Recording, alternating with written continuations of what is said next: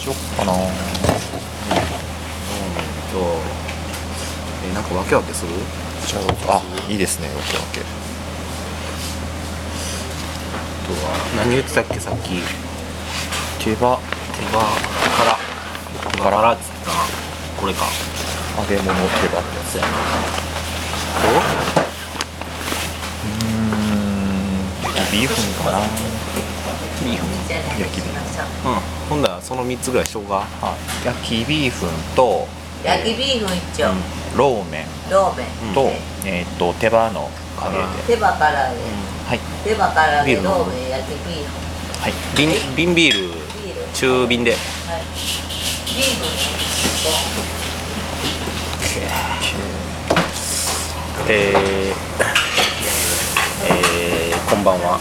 おはようございますえー、ウザースプーポッドキャスト、えー、ウザースプーの鎌田だけです今日は、えーというのが、えーまあ、ちょっと堀本は今日は、えちょっと参加できてなくて、えー今日はちょっと神戸に来ております。元町ですね。元町の方に来ております、えでなんでかっていうと、え彼が来ていただいてるんですけど、えどうぞ。はい。え、っとはじめまして。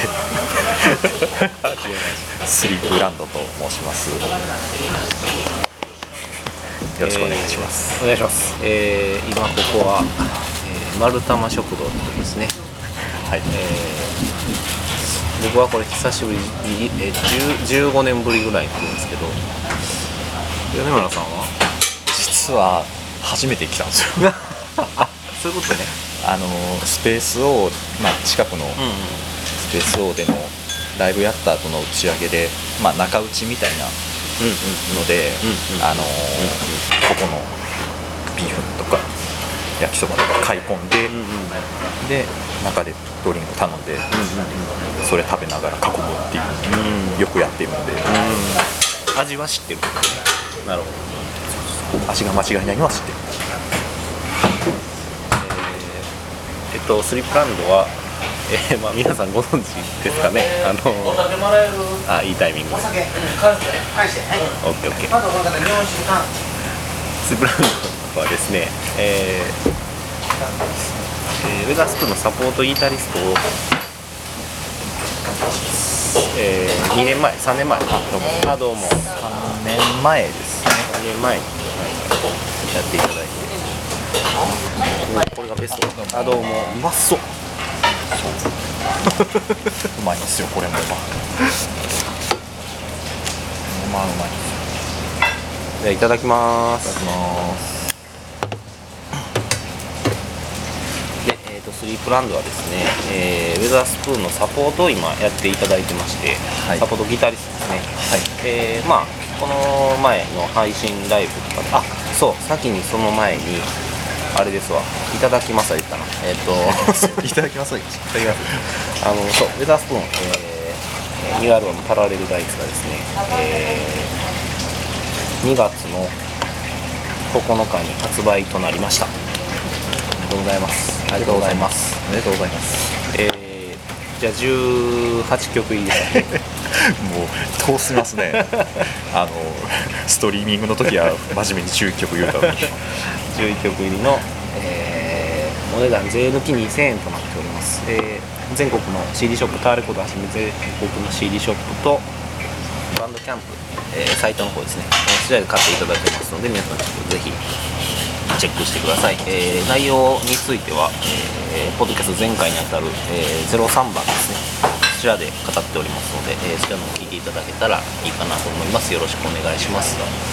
で、えーウェザースプーンの、えーまあ、そのアルバムにも参加していただいているスイープランド氏と今、えー神戸の丸太の食堂で飯を食ってるという状況です、え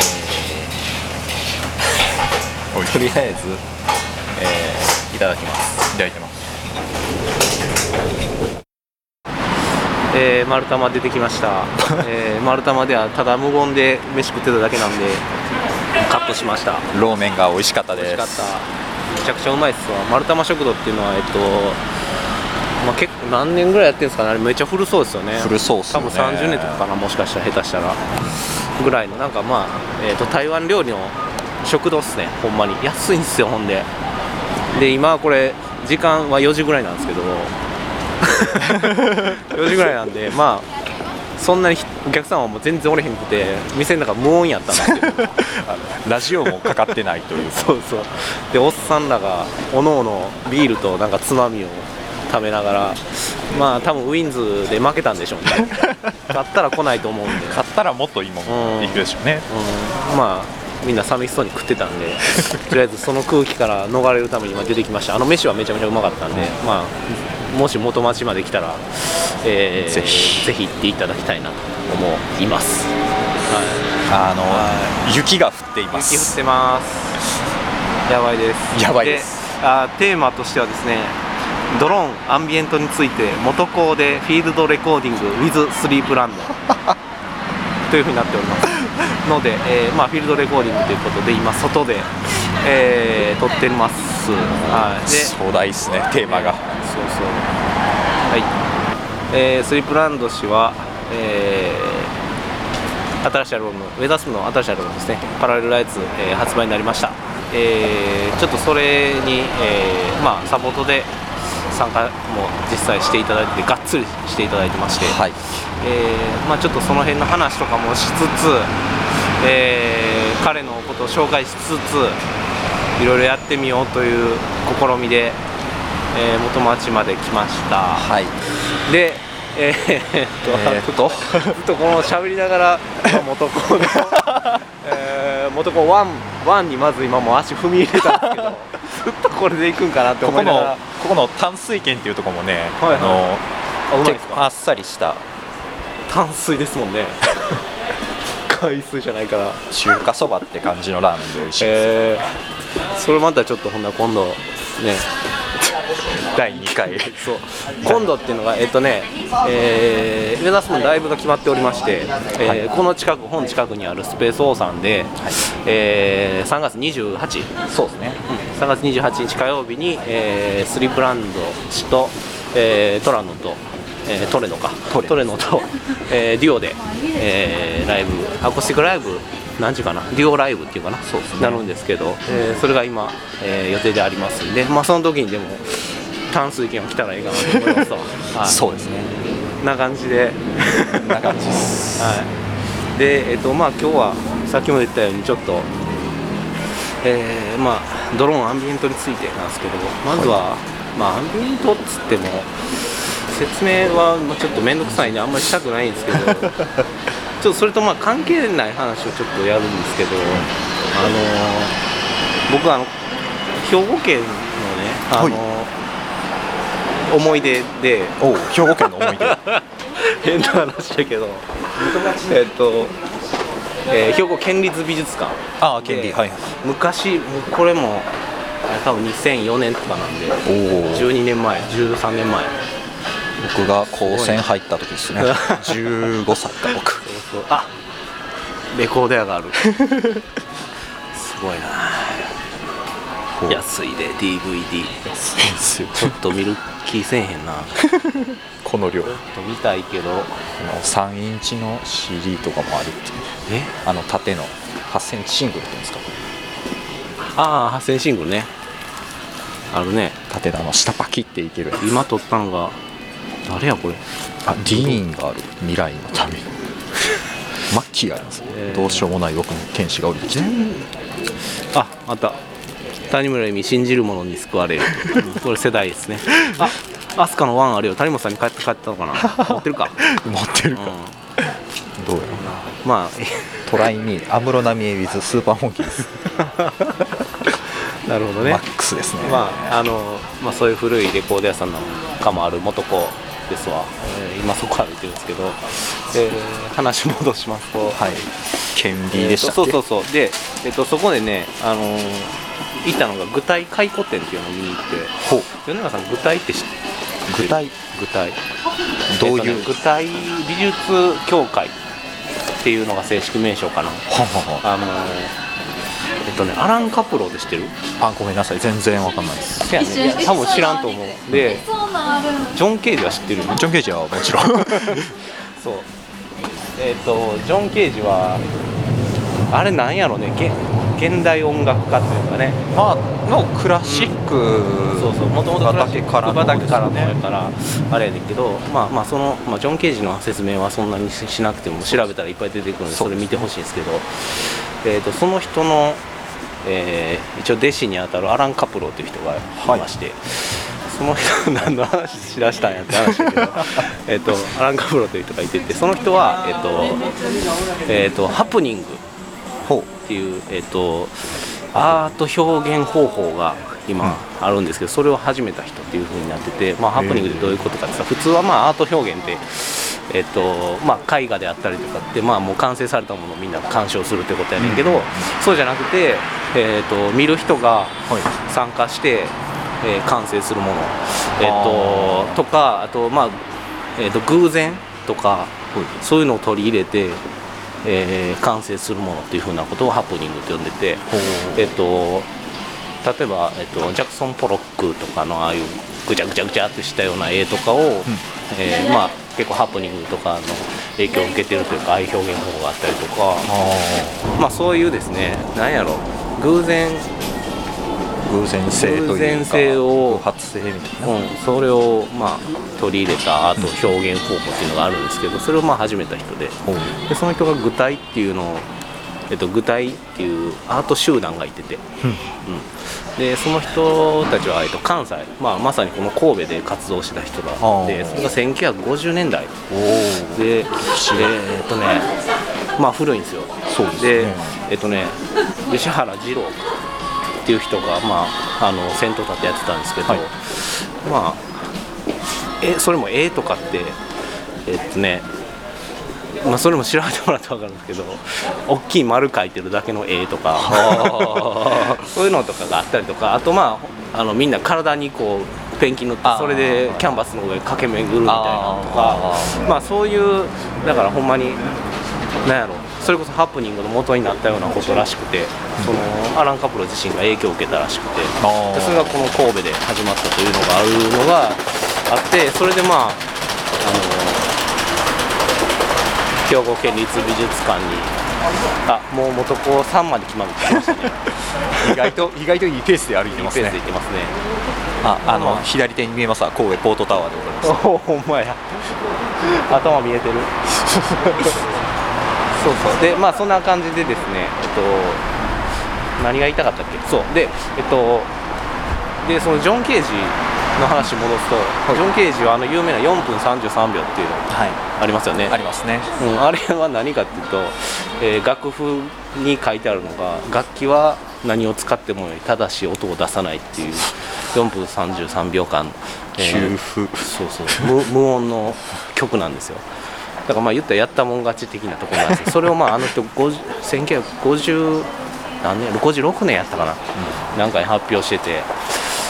だからまあそのなんていうのその辺の時代の人がなんですよね。でアラン・カプロはその弟子で、えーまあ、そういう考え方そのジョン・ケージの考え方とか具体に影響を受けてハプニングっていう表現方法を思いついた。ああそこに繋がってるんですそうそうそう。でまあそうアラン・カプロがそうその時具体の回顧展に来日しててああうん。あのいろいろ講義を聞かせてもらったんやけど最後に握手ささせてもらってめっちゃええおっさんやおじいさんやなもうその時。でその2年後に亡くなりはってんけどすごいタイミングやったんですね、じゃうんそうそう。なんかいい思い出がある神戸です。兵庫兵庫です。でそうだからその辺とかって米村さん影響受けてんちゃうかなって思あってんけど。まあそれはない。あそうですね。どっちかではもう本当音楽から入,、まあ、入っていったってあれですけど、から入っていってなんかこうこんなところまでたどり着いたって感じなんですけど。えっと まあでもそんな神戸神戸っていうかその兵兵庫ってそういうだからもともと字でアートのなんかそういう自由なところがあったりするのかなっていうのはすごい今元子あるとも思うんやけど、うん、なんかまあ、ね。ほんまにカオスやな。でもただなんかみんなそのなんやろ大阪みたいに商売系丸出しじゃなくてなんかこだわりがある感じがすごい店的には。あるやんよ寄せつけてなさそうですなんかそうそうそう。そうなんかもう別に興味ない人は帰ってもらっていいんやでみたいな雰囲気の店ばっかりやから。本当に。そうそう。まあそな。そうい。う 感じのところで育ってるからそういう自由な作風なんかなって思ったっていうことを先に言ってやった 実はね神戸全然噛んでないですよね。生まれ加古川やし。あそうやね。っていうか今もなお加古川です。しそうやな。すげえなここ。前のテレビでも出てたけどめっちゃみんな見てるやん。えっと今ここ店は柿本商店やね。そうですね。コンバースめっちゃ置いてあんねんな。大量ほんまにすごいよここ。陳勇気のコンバースとかあんもん。いやほんまめっちゃすごいほんまやコンバースは別に今興味ないから。ちょっコンバースととりあえず行くけど。足の形が全然合わへん。生話やそう。でそう。なぜ米村さんはそういうまあドローンアンビエントににたどり着いたたどのかり着いたのかっていうのをちょっとまあ聞こうかなと思ってて。あさあどうですかね。もうほんまに音楽を聴く聞き出したところから話し始めてしまうと、うんとね ACIDMAN というバンドがいまして、はいはいはいはい。あれのあのちょうど僕はそのファーストアルバム出たぐらいから好きな、まあ、2002年とかに「そう」っていうアルバムが出てでその次の年にか。うん。はいはい。まあ、それがメジャーのファーストアルバムですね、でその翌年に「Loop」っていうのが出て、うんでその翌年に、えーとね、3枚目でいいバイク音だ 3枚目にその「イコール」っていうアルバムが出たんですけど、はいはい。このアルバムまあ僕が自身初めて買ったアルバムなんですけどね、うんうんまあ、それで思い入れもあるんですけど、ん。一番最後の曲に、あのー9分半の曲があって。はい。長いね、そうそう。人のこと言われるけど長い、いやまあその前にインストで1分半ぐらいかなから始まってるんで、うんうんうん。実質11分弱ぐらいあるような。つながってるそうそうそうなんですけどまあそれがもう後半ファズディレイ踏んでも、なんか壁ができてるんですよ音の。はいはいはい。まあその時はシューゲイザーって単語知らんかったんですけどうん。それがすごいなんやろな体験的にすごい新鮮やったんでですごいかっこいい。ってそこで目覚めてしまいなでるほでそこからあのーあんま日本ではその頃はそんなにシューゲイザーってどそうやね。流星では別に2004年とかその時はそうでもないと思う、うんそれはもう過去に流行ったものっていうことしか多分されてなかったぐらいの年ちゃうかな。そうですね。もう多分そのうんマイブラとかも通り過ぎたうん、うん。うん後みたいな感じだったんで。うん、過去のものやったと思う、でそこからシューゲイザーとかをうん。漁り出していって、うんうん。でつかったかな。シューゲイザーでハマったのはこれっていうのは実はなかったんですけど、うんうんうん。なんかシューゲイザー的な音であのエレクトロニカみたいなのやってる人もいたりして、なんかはいはいカリブーってわかります、はいはいはい。初期のカリブーとかって結構あのまあアコースティックな音も入りつつ、結構シューゲイザーみたいにボワーってなったような音とかも使ってるのがあって、あのそんなイメージあんまりなかったけど。結構普通にファーストはしっとりしたあの、初期にマニトバっていう名前でやっとったんですけど、うん。あの人なんかマニトバなんたらに訴えられて解明したっていう エピソードがあったんですけどね、シャンペンみたいな。あそうそうそうそう。最近流行りのね ファーストは結構落ち着いた感じなんですけどセカンドの「アップインフレームズ」っていううん。アルバム、うん。これも、まあ、僕もレコードで持ってたりとかするんですけど、うん。カリブの？カリブの？その時まだマニトバ名義だったんですけどね、うんそれが結構まあシューゲっぽい感じもあったんですけどうん。でもしっかりあの打ち込みというか。うんうん。まああの頃当時の打ち込みって結構なんか生々しいというかビートが今ほどなんか無機質じゃないんですよね。そういうのもあってなんかそっちの方に、まあ、電子音楽ってやつか。に抵抗がなくなったのはその辺から引き出して。でそこからの「ボーズ・オブ・カナダ」とか。はいはあの辺とかも。いなるほど。そうそう。それがでも2005-6年ぐらいとかです。よはいはいはでそこから聞き出していってでやっぱ導入は洋楽やったんですけど、うん。まあ邦楽でそういう人いないのかうんうんといろいろ探していってうん。多分一番衝撃受けたのが「ワールズ・エンド・ガールフレンド」ほんまや懐かしいちょっと今。もうそうやね。結構昔から出して俺そのたん時だってタワーで働いとったからな。ああそうそう そうそうですよね。まあ働いてたからなんやねんって話だけど そういやなんかその売ってる側やったなと思って、そうか。ではいはい。そうあれの「ハートブレイク・ワンダーランド」っていうアルバムがあって、うん。それ 今いや暗いっていうのがあの元子がね。元子の今、えー、あの5なんですけど今。シャッター街シャッター街です。完全に今5まで来たらもう明かりもないそうそうそうそう。えっ、とでで？であの辺も結構転換期になったのと、うん。それと同時に、まあ、これも 12K っていう海外の、うんうん。えー、とレーベルアメリカか、うん。テイラー・デュプリーっていう方がやってるレーベルがあるんですけど、そこからミナモっていう、うん。えー、と4人当時4人組やったんかな？の日本人の4人組のユニットが、えー、とリリースをしてまして、うんそれはもう完全に、まあ、レーベルもそうなんですけどドアンビエントなレベルなんですよね、そこからなんかこうビートのない音楽というかこうエレクトロニカとかでガツガツ聴いてたところからあこういう表現方法もあるんやってなるほど。ひらめいて。うんなるほど。ででそこからさらにあの 音数も減っていったっていうのは、あの箱舟っていう、うん。えー、と京都はまああの結構仲が今でこそ結構仲良くさせてもらったんで、ん。実は実家がめっちゃ近かったっていう。箱舟さんなんですけど、うん。あのもともと京都おって今東京おるんですけどもうその人は完全にギタードローンって呼ばれる、うん。まあえっと、ドローンの意味をまず解釈すると持続音って意味なんですけど。ほうほう。そうそう。そうか。そうそうそう。いう意味があるのか。でまあその 持続音が鳴ってる中で、うん。あの少しずつこう変化を変化というか微小な変化を加えていくことでこう音の揺らぎみたいなのをうん。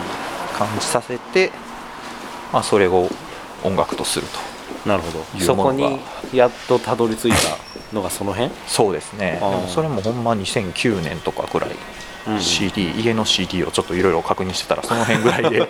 自分で確認してみたら。そうそうそうそうなるほどね。そうですね。まあ最初そうギタードローンとかで多分出会ったのは箱舟さんが一番最初でした、えー。意外と身近におったみたいになってるねそれそうなそうなんですよね。あじゃあまあもともとはまあほんまにアシッドマンがおってええ。そう。すごいそう。あのそう今まあ実際駆け足で今言ってもらったけどまあそういうバ日本のバンドからまず入ってそうですね。で、まあ、海外のえー、なんやろああいうのシューゲザーじゃなくてまあポストロックエレクトロニカとか。なそうやな。そうやね。でもあの当時はほんまにそういうユニットバンドが多かった気がするな。でしたようん。ね、でその界隈ではその、まあ、シューゲーザーとかはまああの影響を受けてるみたいな話は聞いたことはあったから、うんなんかウルリッヒとかああそうですそのシュナウスとか、うん、なんかまあその辺とかは結構、うんうん、すごくわかるし。でまあでもその辺結構ビートがあったよね。そうですよね、うん、でボーズ・オブ・カナダなんか思いっきりなんかクラブのイメージやし、うん。実際タワレコとかのクラブに置いてあったから。ですね。うん、だから多分その今言ってくれたようなアーティストもクラブのアーティストやから結構リズムは立ってたもんな。そうですね。そっから徐々にそういうビートがないものに行ったっていう。それが結構ふ不思議って言ったらあれやけど。俺るせえよ。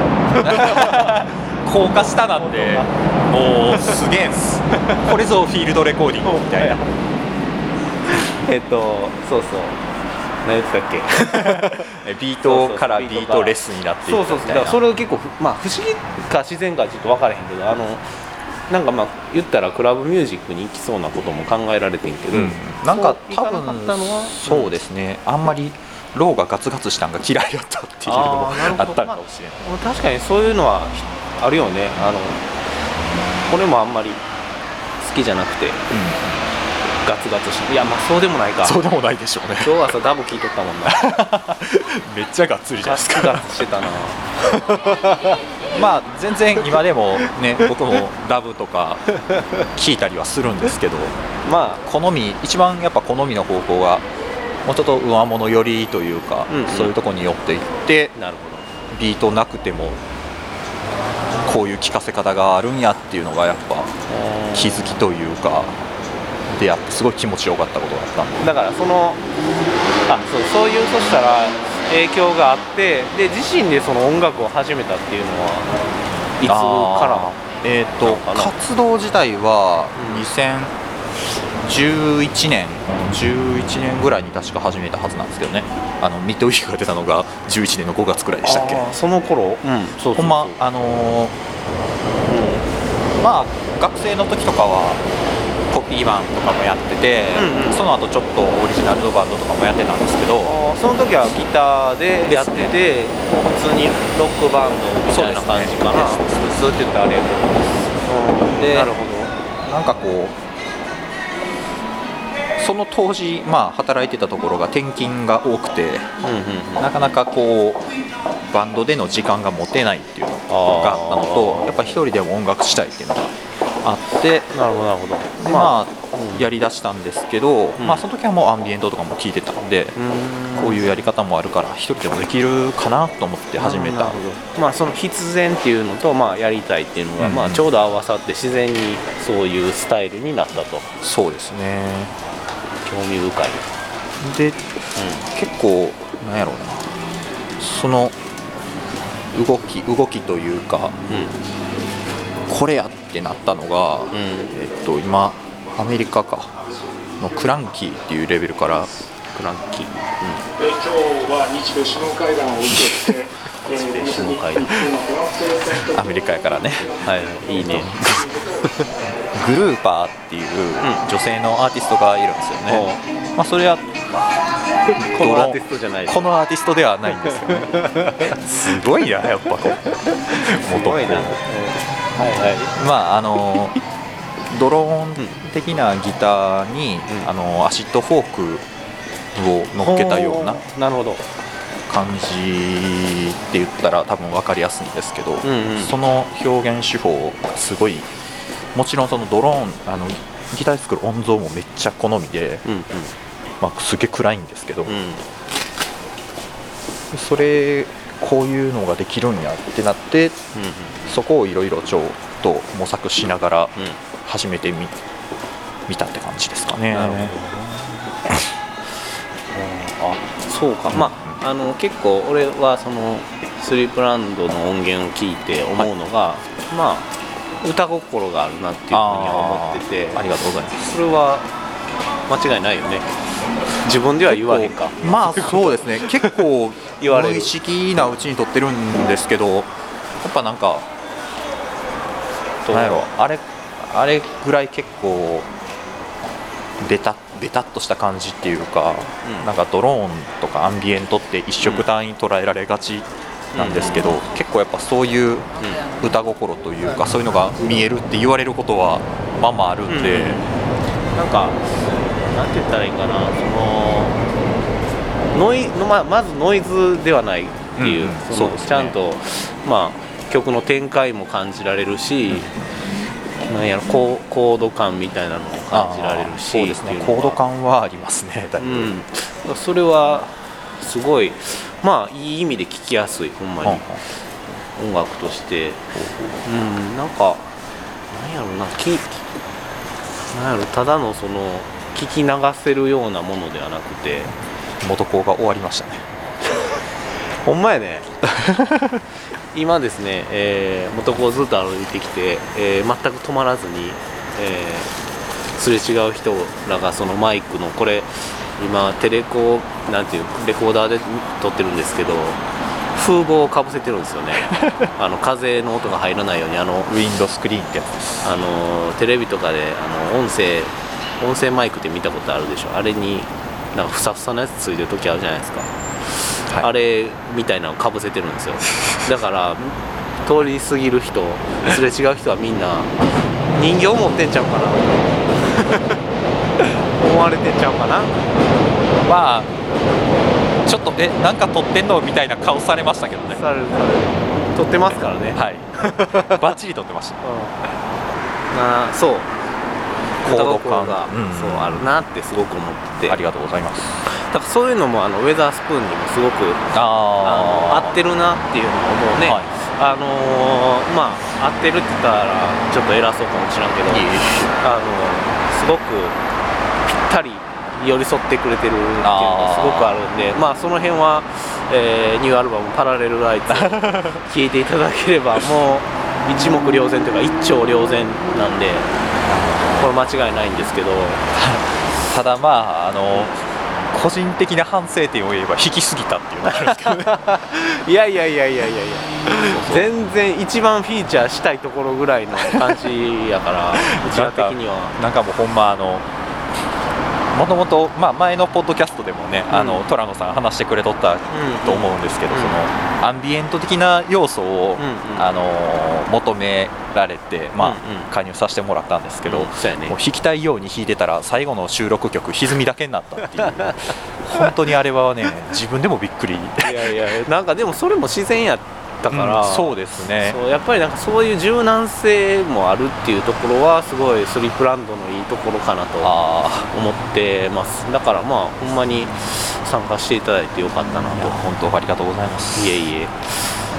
音源とかははどこで買えるのとかあそういったところちょっと聞きたいなと思うんですけど今まあ、えっと、ホームページもちろんあって、はい。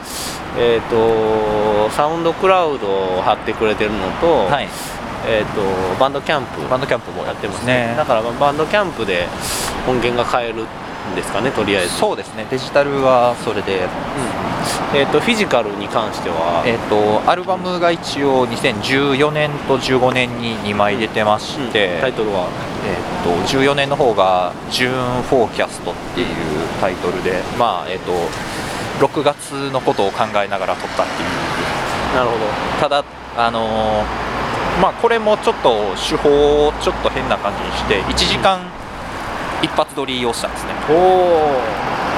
で1時間すごい長いのを一発撮って、うん。でまあちょっとだけあのお音色音色はそこまで変えれないか。うん。まあ補正的な編集を加えてて、うん。えーっと3分割にしてうん。アルバムにしたと。なるほど。なんかそれってそのあそういうのもまあちょっと聞きたいなと思ってたのが、はい。あのレコーディングってはいどういう風にしてんねやろっていうのがあでまあいろんな方法があると思うんやけどそね。の一発撮りやったりとか今言ったような。でまあ後から編集を加えて重ねていったりとかあるんやけどそういうのってなんかこだわってるところとかってあったりするのかな？結構こだわりとしては一発撮りっていうのがやっぱメインかなと思いますね。思いついた時にパッパッと撮るようにしてて、うん。で昔といっても始めたぐらいからはちょっとそのパソコン使ってうん。パソコンの中のソフトとかも使って、うんああだこうだして撮ってたりしてたんですけど、うんうん。結構録音にストレスを感じることがなんかあれ立ち上げたりとか、うんうんうん。とかなんとかやってるうちになんか意欲がまあ意欲といううかなんか感じてた降りてきたものがそうそうそうそう。変わってくる感じがっていうの。はああそれはすごいわかるな。それがあって、いかにこうストレスなく取れるかっていうのにつなげていったらまあギターを弾きまして、うん。エフェクターって機械を通って、えー、とミキサーって最終的なところにミキサーに差し込んででそのミキサーからまあ、レコーダーに LINE 録音。なるほど。ってことはもうほとんどそのソフトを使ってどうのこうのっていうのはないですね。やってなくて、今は全くなくなりました。えー。いや絶対その方がねまあまず楽。そう。それは大きいよ。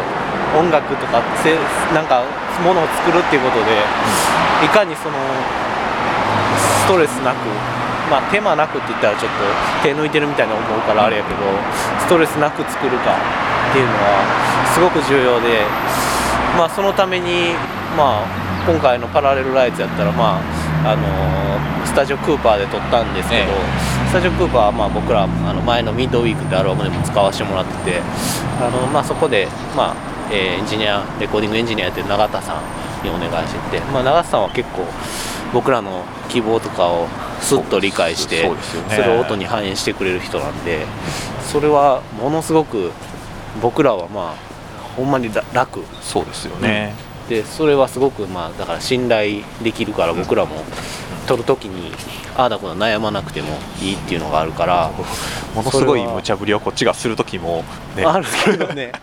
でもそれはサクッと解釈してくれて。今までないようなやつにしてくださいっていうそんな無茶なみたいなこともあるんやけどまあでもまあそういうとこがあのあったりするからまあスタジオクーパーで撮ってるわけで。ね。まあ、だからそういうことを考えるとやっぱりそのそういうことは大大事で、うん。うん、で実際音源素晴らしいので。ああ恐縮です。いえいえ。うんそれはすごく必要なことかなと思いますけど、バンドウェザースプーンでうん。別のスタジオで撮ったことってあるんですか？あありますよ。ああのー黒歴史のリリビ ング前もうあもうマジで怒られるな。何度も感度も黒歴史気になるやろみんな。っ ていやまあ「リューマイビュー」ってアルバムが2001年やったかな？あー。2002年やったかな、えー、と出てるんですけど、まあ、それは、えー、と芸術創造館、えー大阪の芸術創造館っていうところでレコーディングしてて、はい。まあ、その時はまあ僕らも若かったしであのいろいろどういう風に言ったら希望の音が取れるかっていうのが分からんくてだいぶ時間かけて撮ったんやけど、うん、まあそれはそれでまあいいとは思うんですけどまあちょっとやっぱり大変やったっていうのがあって、あうん、だからやっぱりそういう風に考えるとまあ今みたいな環境っていうのはすごい大事やなと。あのスタジオクーパーでこう分かる人に撮ってもらうっていう風なこと、そうですよねまた結構あのウェザースプーンのスタジオ入ってスタジオっていうかレコーディング最初見てびっくりしたのがはいはい、ウェザースプーンも一発撮りじゃないですか。それねほんまほんまにびっくりして。それなんか結構みんなびっくりされてるんで僕らも逆にびっくりなんですけど 言ったら。なんか別にそれは僕らも売りにしたかったわけでも何でもないんですけど、うん。でもそれが一番早いじゃないですか。まずまず早いし、あの間違いないし、うん。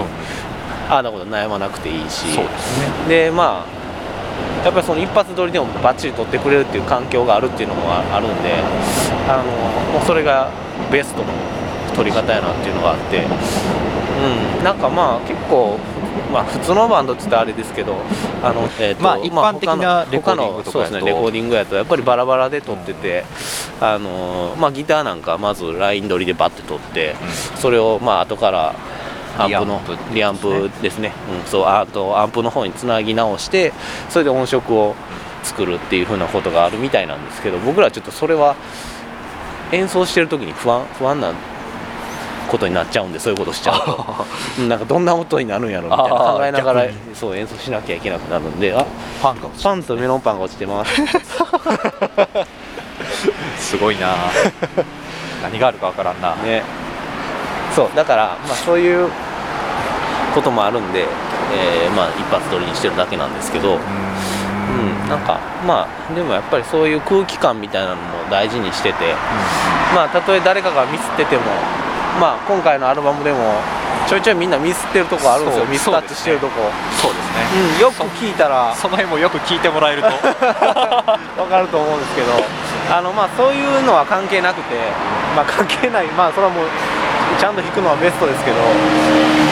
まあそれは重要じゃなくて。えっ、とそのテイクテイクなんやろ。その車がうるさい そのまあ空空気感っていうのがやっぱりね。うん、大事やなと思ってる大事大事にしてるんで、まあ、そういう意味でもやっぱり一発撮りがまあ一番一番、てます、うんいいかなと思います。あ一発撮りっていうのはそう説明してなかった。ほんまやろ 一発撮りっていうのは、まあ、せーのでみんな撮るっていう、うん、なんか最近はもうあのまずじゃあドラム撮りましょう。じゃあその上にベース重ねましょう。その上にギター重ねましょうで歌撮りましょうみたいなのが普通みたいなんですけどで僕らはそうじゃなくてせーので撮ってまあボーカルだけ後から、えーレレコーディングしたりとかもあるんですけど、まあ、前のアルバムなんかやったら「ワンタイムトゥーという曲があるんですけどミドウィーク、はいあれはボーカルまで全部もう一発撮りでやってるっていう、うん、なんかなんでそうしたんかあんま覚えてないんですけど、うん。もうボーカル始まりですよね。思いっきりパンで始まるから、うん。まあだから歌がないとやっぱり演奏できなかったっていうのがあの時あったと思うんで、まあまあだからそういうところ、うん、は大事にしてますね、うん。で、えー話を戻しましょう。戻しますか。そうスリップランドの音源の話をしてたんだ。で、えー、と2014年に、 June Forecast っていうのが出て、はい、それはどこで買えますか？えーっとそれも流通は、えーっとさせてもらってるんで全国の,、まああのレコード屋さん、うん。CD ショップ、まあ、スペースオーにも置いてもらってまして。スペースオーに今日置いてましたよ、はい。さっき言ったんですけど、置いてます、で2015年に出た、えーっと「フォーサイレントシーイング」という、はい。まあ、えーっとサイトシーイングをちょっともじってはい。はいサイレントにしたっていうタイトルなんですけど、はい。まあ、これも流通載ってるんで全国の CD ショップレコードやスペースオー、はいはい。いやほんまに、うん、行って行ってほしいですね。置いてます。で前のその June Forecast はそのかなり長尺な、まあ3曲50分ぐらいとかそういう尺やったんですけどはいはい。長いですね。フォーサイレントシーイングはもっとあのなんでしょうね。手に取りやすいような長さにしようって、10曲40分ちょっとぐらいで1曲多分4分4分ぐらい平均4分ちょっとぐらいなんですよね、寒いな。また雪降ってきめったちゃ降ってきたと思って。それ。また雪降ってきた。めっちゃ降ってきてるで今。すすごいな。ごいな。そう。まあでもこういう雪の中でもスリープランドは映える感じがするね。まあ音源音源聞いてみてください。めっちゃ降ってるほんまに。いやほんまにここで聞きたいぐらいは俺。自分でもちょっとうわ。うわ。雪の音取れてんちゃう？とりあえずえーっと。どっか避難します。そうやね。これちょっと入らなあかんなほんまに。この量はマジで。一回ストップ。はい